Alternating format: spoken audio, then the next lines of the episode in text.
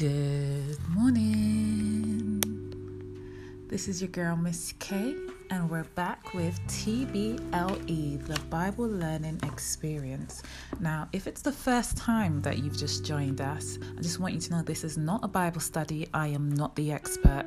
I'm just on this journey trying to learn more about the Bible, and we're just doing these journey one step, one miracle, one story at a time together.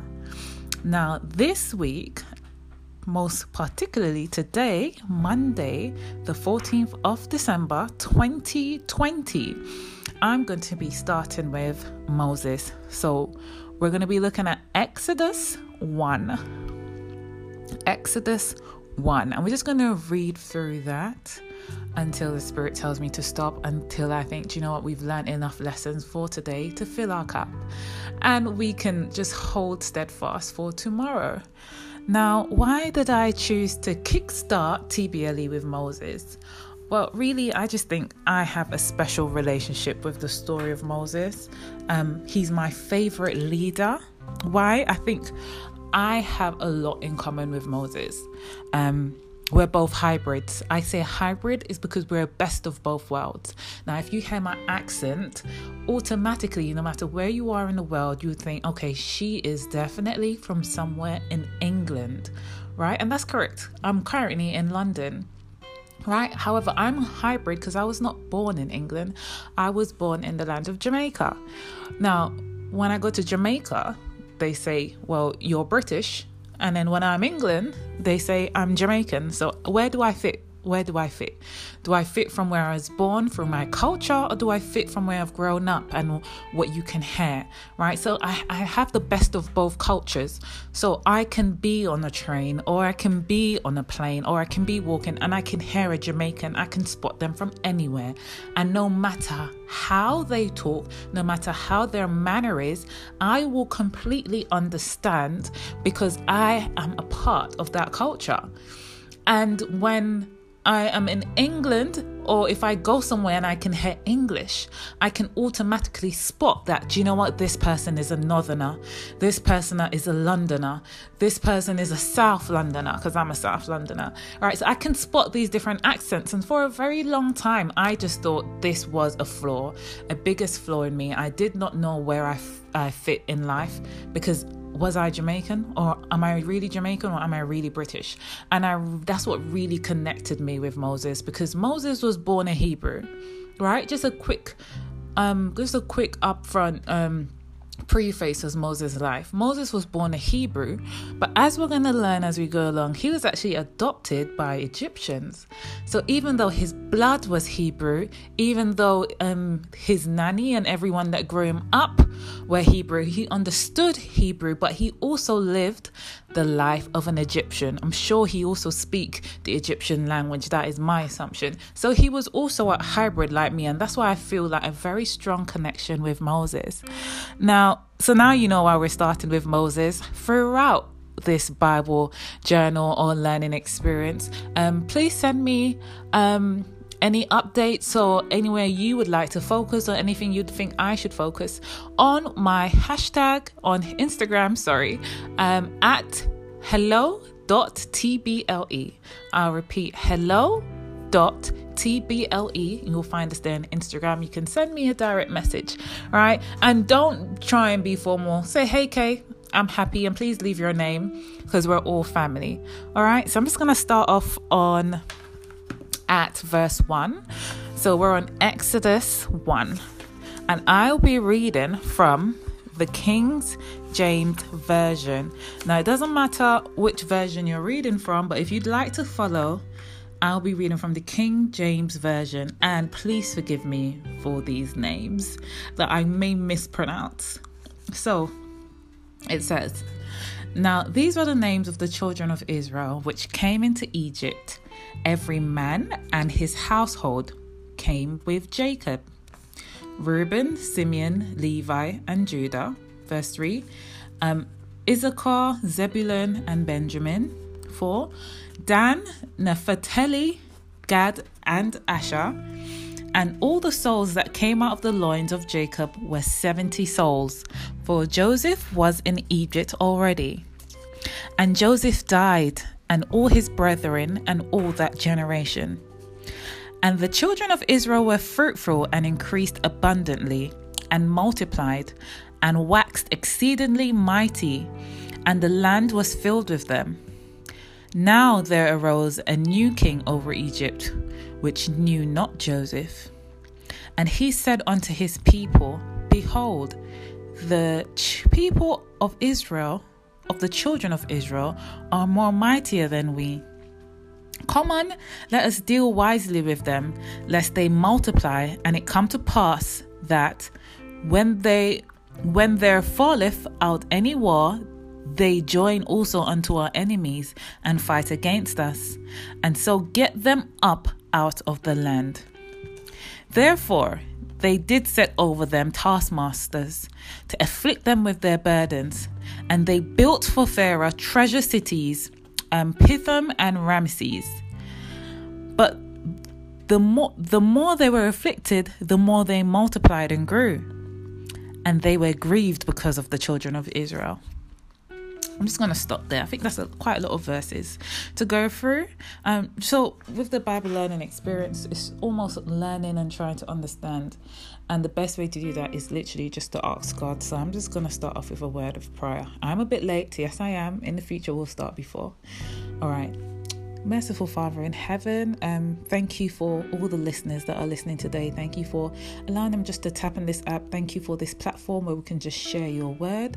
As we're about to delve and try and understand your word, please open up our minds um, with knowledge, wisdom, and understanding, Lord. Um, show us the way and reveal your word and reveal your message through what we're about to discover.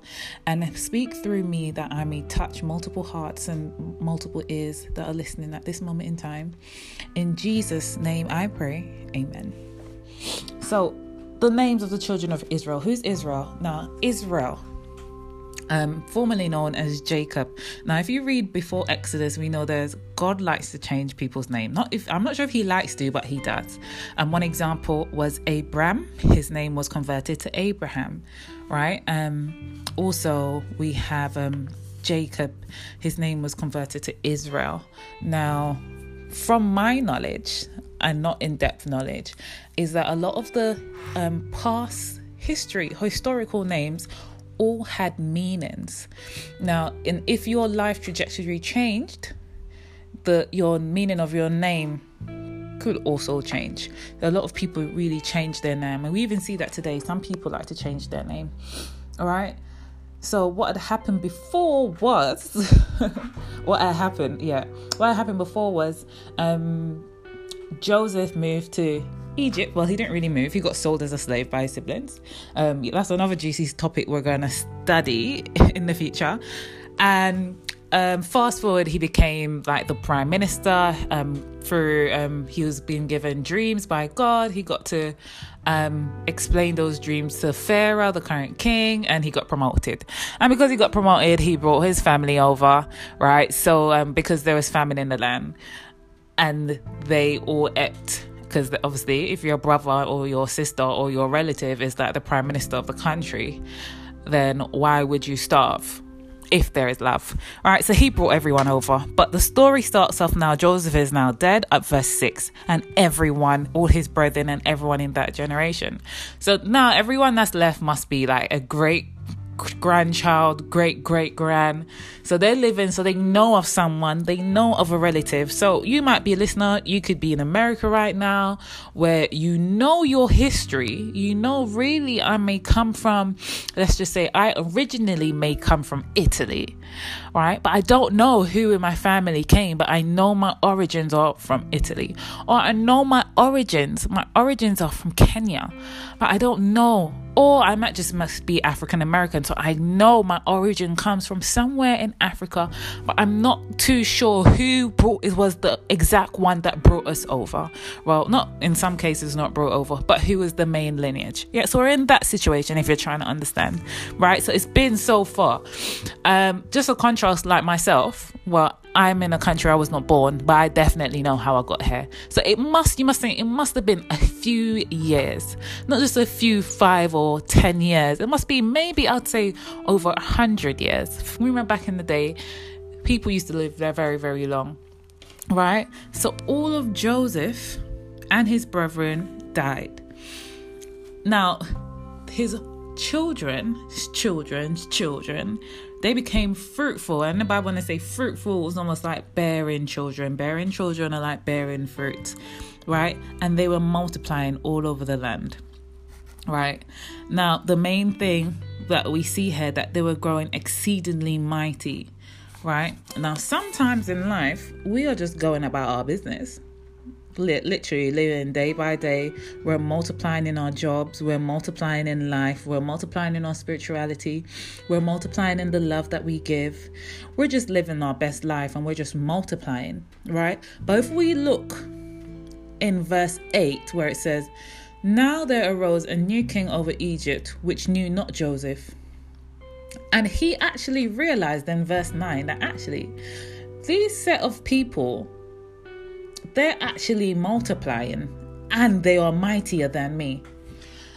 And you really need to look at sometimes people see something in us. I'm going to say us because I'm including myself.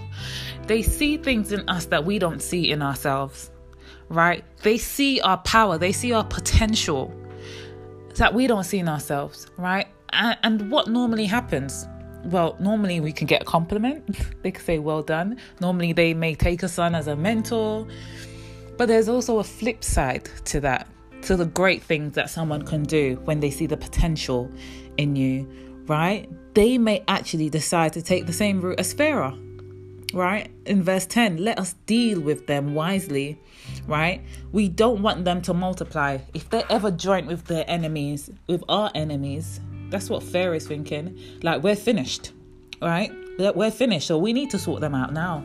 We cannot wait for them to get so mighty that if they ever join with our, our enemies, we'd be finished, right? And it's almost like people see so much potential in us at times, they even fear the possibility of what we could do.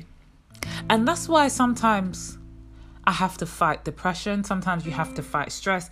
All of those negative thoughts that come in your mind that tell you you are unworthy, that tells you you are ugly, that tells you you are stupid, that tells you you are a failure. Because sometimes that little voice normally comes from maybe a childhood trauma, maybe comes from just one person that just had something nasty to say, and it just sticks with us until we actually try to believe it. When we don't know, there are kings, there are pharaohs, there are people in high places that are fearing the potential that we could have in the future. Right? And what happens? We are now afflicted with burdens. We're afflicted with task taskmasters, right?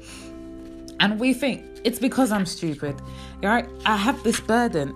It's because I'm ugly. I have this burden. It's because I'm dumb. It's because I'm worthless. It's not because you're worthless, right? What I'm reading from this text, it's not because we're worthless. It's because they have seen how mighty we are.